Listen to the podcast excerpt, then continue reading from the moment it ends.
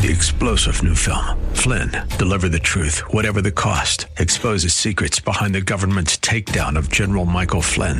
Flynn knew what the intel world had been up to. He ordered the first audit of the use of contractors. This set off alarm bells. He told the truth. He was the most dangerous person for Donald Trump to hire. They had to get rid of Flynn. Flynn, deliver the truth, whatever the cost. Available now. Watch it today. Go to salemnow.com. Salemnow.com. Tim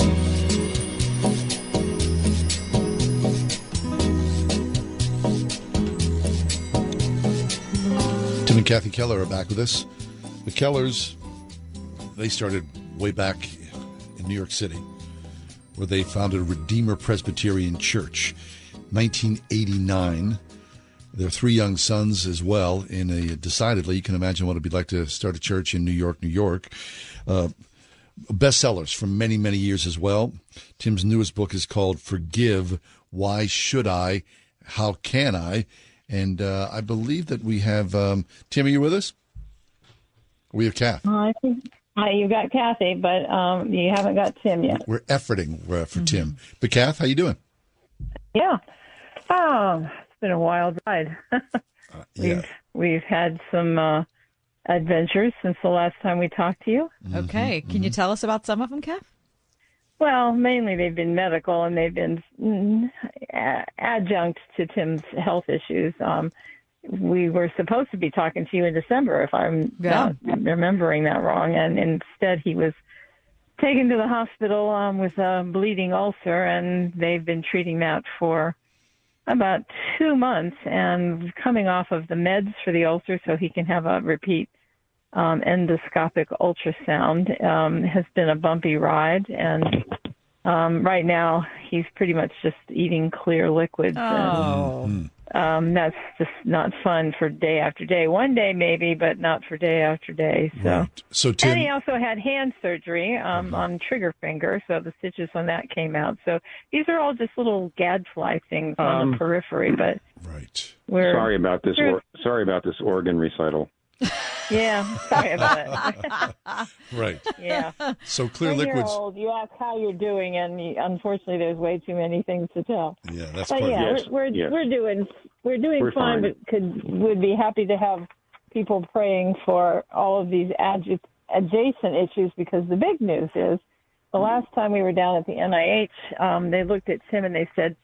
You have responded spectacularly Oh to the gosh. immunotherapy. That was the word Isn't that and every no, wonderful? well wait there's there's a part b um the in all hundred percent of the initial tumors have gone Wow. but can, cancer is sneaky we had identified a gene and we had uh, engineered the white blood cells to go after that uh, genetic flag and now they're cropping up tumors that don't have that genetic flag so our white blood cells go right past it don't notice we're going to have to do the whole thing over again Oh so we gosh. have we're looking at another month down at the NIH while they do the whole thing all over again with um, a different set of cells looking for a ge- different genetic marker. And we're just praying that Tim will be in good enough physical condition that they'll do it. But that's where all of this little niggly stuff is, you And know, And when maybe would a little when, more serious. When would that second trip down to the NIH happen? Well,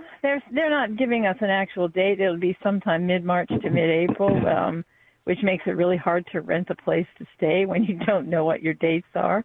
Um, looking at Airbnbs and that sort of thing, which we've never had to do um, in the past because there was a very generous woman lending her lending her apartment to us, but she's going to actually be in it, so that won't work. But anyway, so it just Tim needs to be to have all these minor things behind him in the rearview mirror so that they don't interfere with going down for the new set of cells. And they said they really expect because he he responded so spectacularly the first time, they really expect this to be wonderful. Uh, you know that this will be a really wonderful response as well. So if anybody has any room on their prayer list, um, you know, getting Tim down to that second set of cells and getting him through it and having them work would be the thing that we're praying for anyway. Fabulous. We'll certainly put that on our prayer list and pray for Tim and Kathy. But Tim, uh, at this point, and I'm sure Kath as well, you think about this a, a lot. Are you sick and tired of being sick and tired? Um, I'm actually, you know what? Be, partly because I'm a little bit of a product, productivity junkie. I've had to. Um, I really have had to spiritually surrender. Um, I always was a bit of a control freak of my uh, my schedule. I was very careful to make sure there weren't interruptions or uh, you know unlooked for events that got in the way of my deadlines and all that.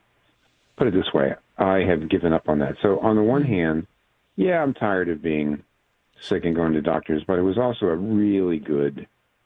Um, I mean, God's God just led me to take my hands off my life and say, Lord, you know how much time I'm going to have to work and write and do things this this month, and and you're not going to give me less time than I need, and therefore I just need to stop thinking that I'm in. I'm not in charge of my schedule, you know.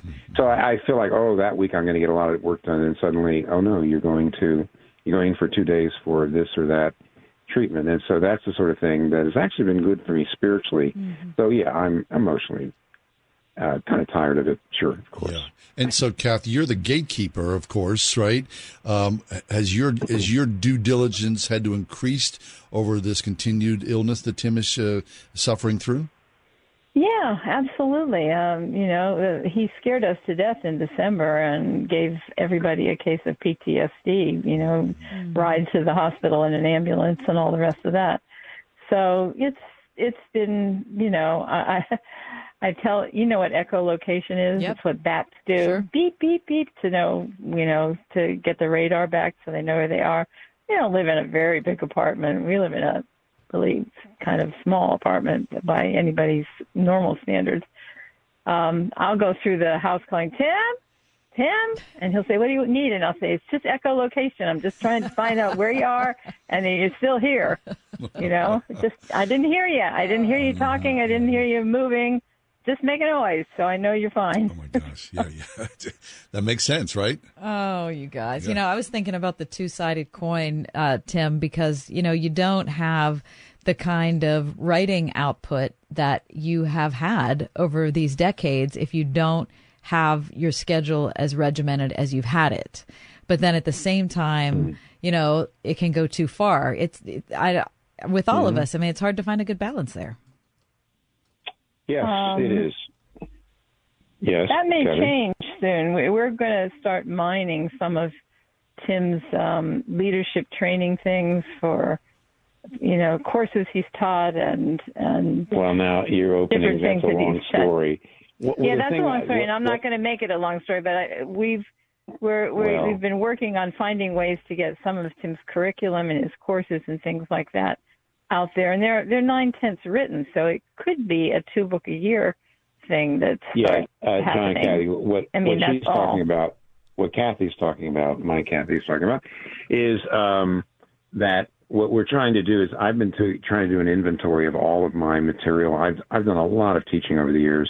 It's an awful lot Yes, of stuff this is in where my your files. this is where your productivity has become, Right. turned around and bitten you because Yeah, over the years, I have an awful lot of unpublished documents. stuff. Un- unpublished stuff, and what I'm doing is I'm inventorying it so that I'm not the only person who knows where everything is, Sure. and who could actually pick a lot of this stuff up and get it out the door if I'm not in the best uh, health or if I'm not here. So we are, uh, so we're actually in a way uh, trying to deal with that, with the fact that yeah, my most productive, my most productive years are behind me, but on the other hand, maybe it would be much better if it was more of a team effort anyway. Right. Okay, now you just released a book here, like what, two months ago? But wait, Yep, forgive. so f- you're saying, Kath, you're you're letting this out, this number, 57,000 documents. Those go back, what, to the 60s, Tim? Uh, actually, well, no, uh, those are it's electronic 30, documents. 34 Those- those- years whenever we Those started go back having into the early 80s. They go back in the early 80s. I actually do have uh, 1,500 sermons I wrote in uh, Hopewell, Virginia, from 75 to 84, that are all in. They're handwritten, but they're here too. So anyway, I don't. I, I don't know. You know, we'll see. I'm just trying to make sure that my heirs and my sons and all that know where everything is Sure. and where Things are in where order. the stuff is. Sure. Yeah. Well, we're we just want to say out loud that we're happy you're here now, right? We don't need to just know you for, through your documents. we're glad to actually be talking to you. Tim Keller's on the air with his wife Kathy Keller. Uh, Tim's newest book is called "Forgive: Why Should I and How Can I?" Um, you guys, I think what we'll do is we'll take a break now, and then when we come back, we want to talk to you both, um, particularly you, Tim, based on your Atlantic article about American Christianity and if Yeah. it's due for a revival, if it's possible, and if so, what would that look like? So stay close, you guys. We'll be right back. Revival.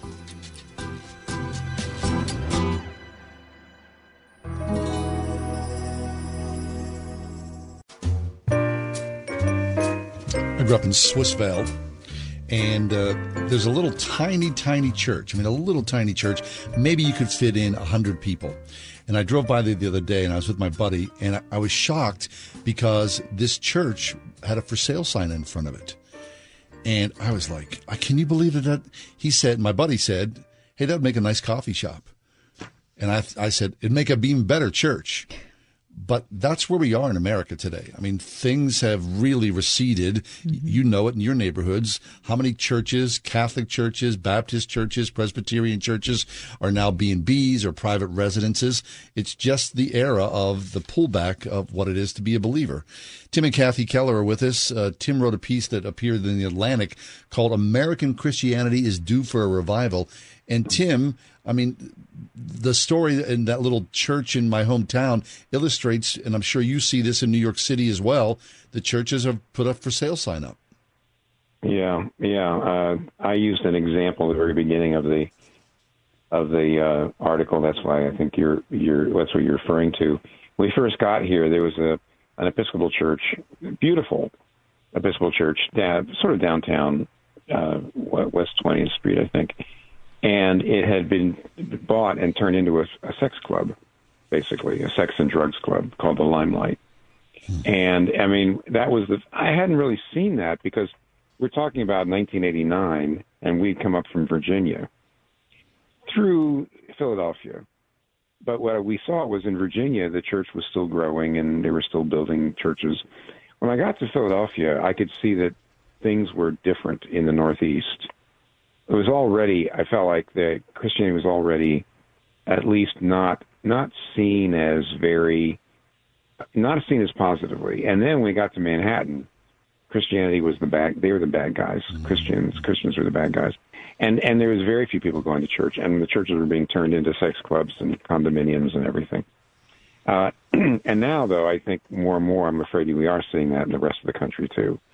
Uh, I think it happened in a place like New York 1st Uh, then it happened in smaller cities like Pittsburgh. Then it started happening everywhere.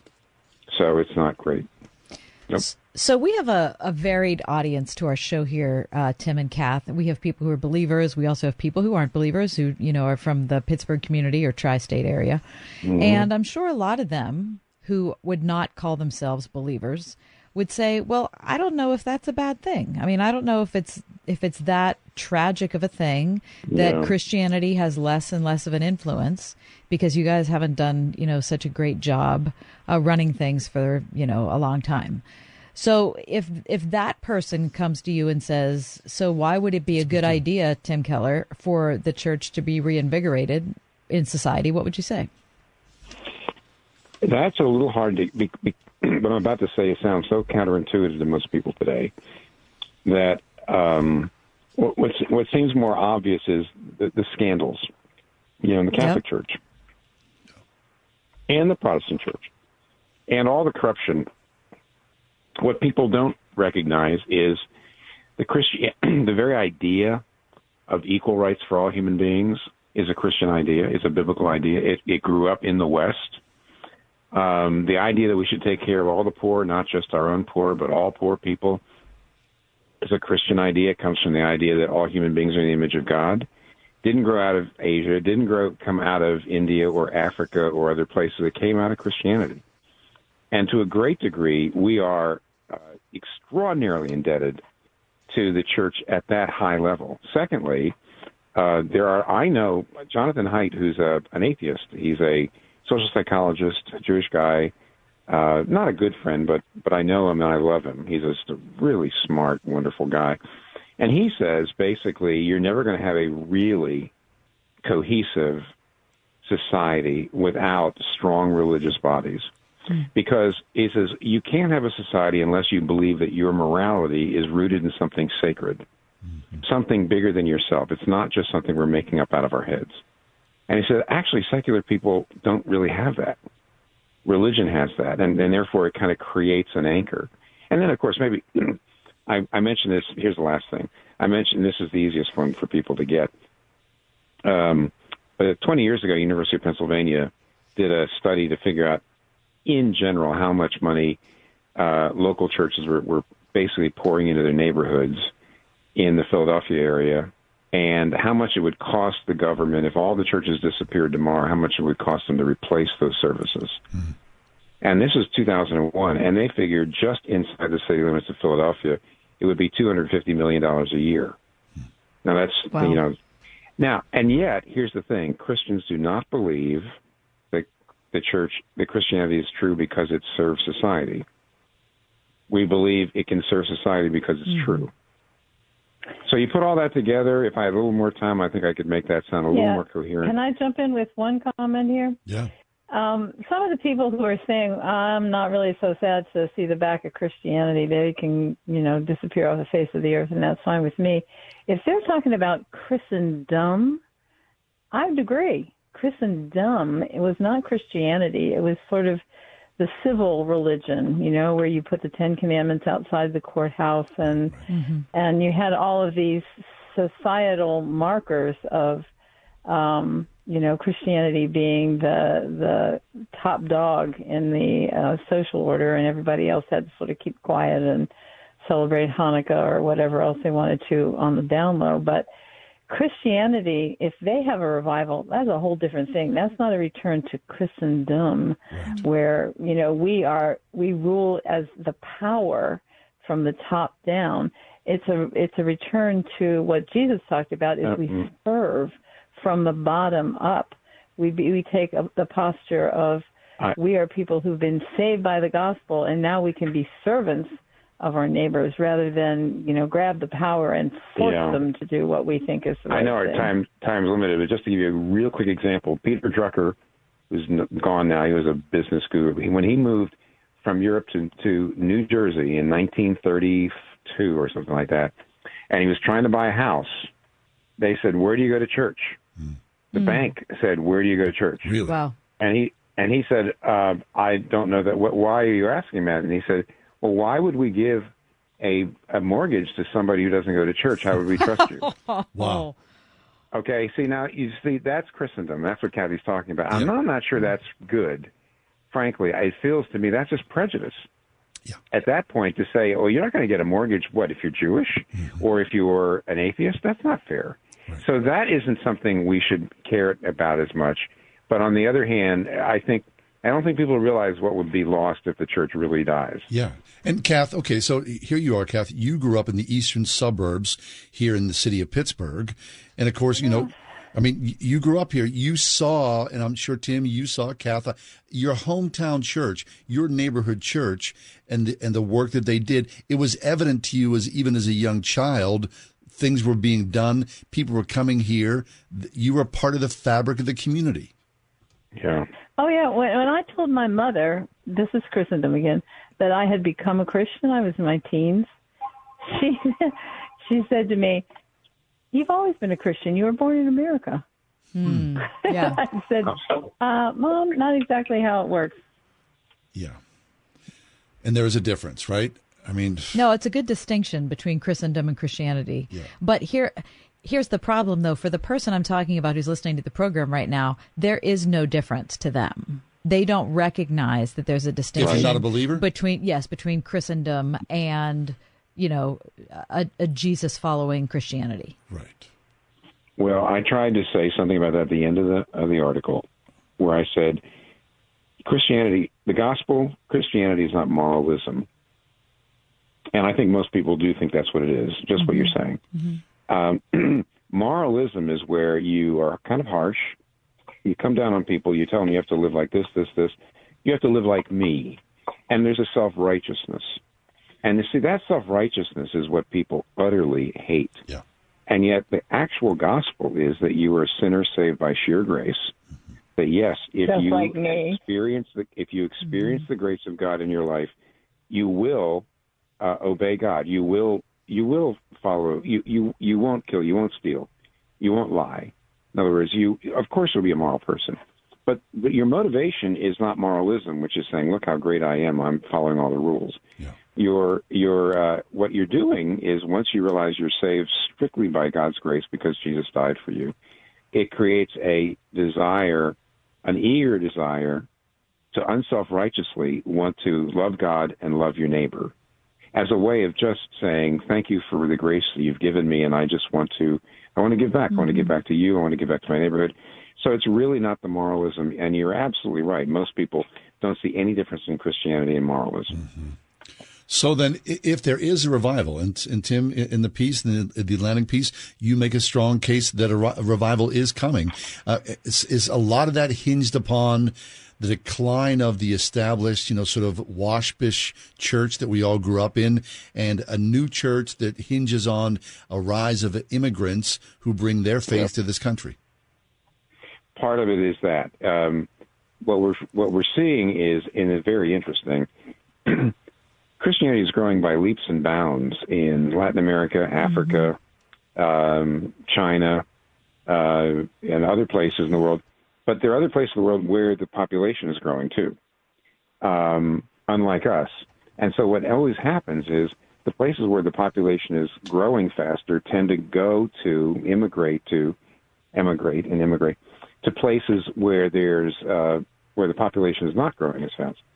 And so what's going to happen over the next 50 years is so many people are going to be moving to the United States from those parts of the world that are more, um, you know, more Christian, and they're going to be bringing their missionaries with them. My, my guess is Koreans. Listen, I do know this. In 1992, Koreans and Chinese people in New York City had already planted 300 new churches. Wow. 300 by the time by 1992 over a 20 year period. Africans had planted 110. Now I haven't been keeping up, but my guess is those numbers have at least doubled. Wow. And that's just New York. But that's going to start happening. And of course the kids are going to grow up and we're going to all get married. And so in, increasingly there will be strong growing multi-ethnic churches in this country and that's exactly right, John. So the, I mean, when I hear that, it's thrilling to me. Uh, I think because I've John and I have been so fortunate to be able to travel around the world and meet people who believe in Jesus from different tribes and cultures, and it's it's an there's just not absolutely nothing like it. It truly is a for, it's truly is a foretaste of the kingdom. Um, I understand though that there, there are probably a lot of people listening to the program who look at that with a little bit of trepidation, and they think, well, you know, I don't I don't want America to become South Korea or I don't. And so, you know, the ideas of immigration on a, in a geopolitical sense get a little mashed up with thinking that the church is multicultural. Well, I'll tell you what. I, well, you're right. First And of can all, I just you have to can be I say my Tim? Can I interrupt you and say my line? If people do not enjoy multicultural churches, they're not going to enjoy heaven very much. Yeah. Seriously, Leave it to- every leave it to kingdom, tribe, to- people, nation right? are going to be there. Kathy. And if you're not ready for that, you're not going to enjoy heaven very much. So down here, I was just going to say, within the church, it's seasoning. It's it's uh, it's not it's not a totally new church because because what ends up happening is that when uh, yeah when Korean Americans come into the church, they bring something from their Korean Christianity. And the result in the end, though, is not Korean Christianity. It's uh, it's it's you know, I guess you could say it's more global Christianity, and you learn. I mean, when I uh, when I start, first started having uh, Asian staff members on my in my on my church staff at Redeemer, they started telling me things that I could be doing a lot differently because in Korean churches they do it this way, and like one time out of two, I would say, ah, no, I'm not going to do it that way. I don't think that's a good way. But then, but another one time out of two, I would say, that's better. Mm. That that is a better way of doing it. And I was learning from my multi-ethnic staff. And Redeemer became a much stronger church, but recognizably an American church. Mm-hmm. So you ought to see it more like seasoning. When it comes to the geopolitical stuff, the political stuff, I don't think I better talk about that right here. But I do think in the end that it it doesn't mean the overthrow of America. Right. Like right. some there's a, it just does not. People are still coming into American institutions, and I believe that American institutions will be seasoned by all these immigrants, just the way my church was, and it yep. still be recognizable American church. I agree. Yeah, and so whether we like it or not, and despite uh, our our gnashing of teeth and fear of a changing country, this country always changes. That uh, we will still, in, in many ways, still be Christian uh, right? I mean, Christian, whether yeah. it's Korean yeah. Christian or whomever, Christ will still be here in the United States of America. Yeah, and that's what yes, should matter. Absolutely. Right, and that and and here's the thing. I think the clo and, and the closer we become, the more the more that we progress down the road of sanctification, each one of us, right? We're going to start to prize the things that God loves and not the things that we hold on to so tightly. And I'm not saying that we shouldn't love America because I love America and I hope that the South Korean Christians love their, you know what I mean? I don't think there's anything right. wrong with patriotism, but there is something mm-hmm. about our hearts that become more like him the more we know him. And so if he loves the multi-ethnic church, I really believe that our hearts are going to be drawn into that too. I totally agree. And it's also true, by the way, that every person, when you become a Christian, you're changed a bit from the non-Christian culture around you, and whatever it is. Um, so I do know, for example, America is extraordinarily individualistic. Like I, I can do my own truth, and I, I, uh, you know, I you can define you. myself. Right. Well, American churches are relatively individualistic compared to Korean churches. Yeah. On the other hand, we've been changed by the Bible. The Bible doesn't let us go all the way in that direction actually Korean churches, and I'm saying this because we I know them, tend to be authoritarian a little bit more because Korean culture is authoritarian. But but Christianity that mo- it modifies that. Christianity keeps keeps the authoritarianism of some cultures and it moderates it inside the church, just like it's mm-hmm. moderated individualism inside mm-hmm. the American church. We Got ought it. to be very happy for the fact that, that God is bringing us together across these racial barriers and and just letting us be. I mean, when I become a Christian, I'm not a Chinese Christian. I'm an American mm-hmm. Christian, right. but I'm also different. I've been. I'm. I'm. I'm. I'm letting the gospel critique my Americanness in some ways, and it makes me, I think, a better American, but certainly a great Christian too. Well, that's a good word. Tim and Kathy Keller. Tim's uh, new book, Forgive. Uh, why should I? How can I? Uh, we're going to let you guys go, but wait. Before we do, though, uh, Super Bowl's coming up. Uh, Kath, Tim, do you have any interest? the Steelers um, aren't playing. Who cares? yeah. No, wait a minute. yeah, minute. Tim. This is where First Tim's going to have his best by the moment. Way, I was I was really encouraged by the the latter part of the Steelers season. Yeah, not yeah. The first part. Yes, we were so I, too. Kind of exciting. Yeah, right. And there's some young players there that I really hope will be good. But uh, you might want to keep in mind, I was raised in Eastern Pennsylvania. yeah, I know. This is what uh, you've been waiting flatter, for. and there are and there and the Eagles are there. Yeah. yeah. Eagles are in Eastern Pennsylvania. So sorry, I I, I have a favorite. No, okay. fabulous. So for your Super Bowl party, though, you have to have clear liquid only. no, don't remind me. Okay, what? So I need So- to I need to send like chicken soup. Like, wings and clear liquid wings really are not appetizing.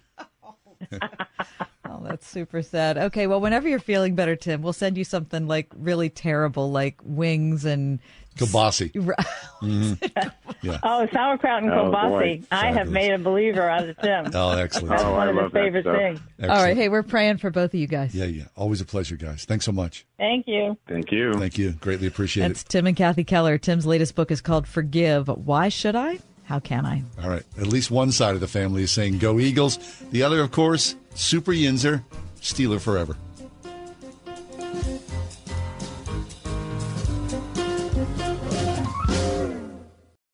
Three star general Michael J. Flynn, head of the Pentagon Intelligence Agency, knew all the government's dirty secrets. He was one of the most respected generals in the military. Flynn knew what the intel world had been up to. He understood its funding. He ordered the first audit of the use of contractors. This set off alarm bells.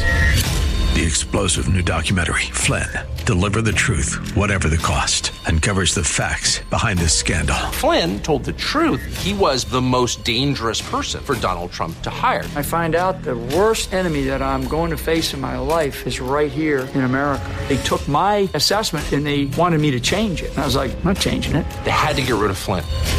With in depth interviews, archival footage, and never before seen personal records of the man behind the headlines. I just felt like I was drowning. Flynn, deliver the truth, whatever the cost. Available now. Watch it today. Go to salemnow.com. Salemnow.com.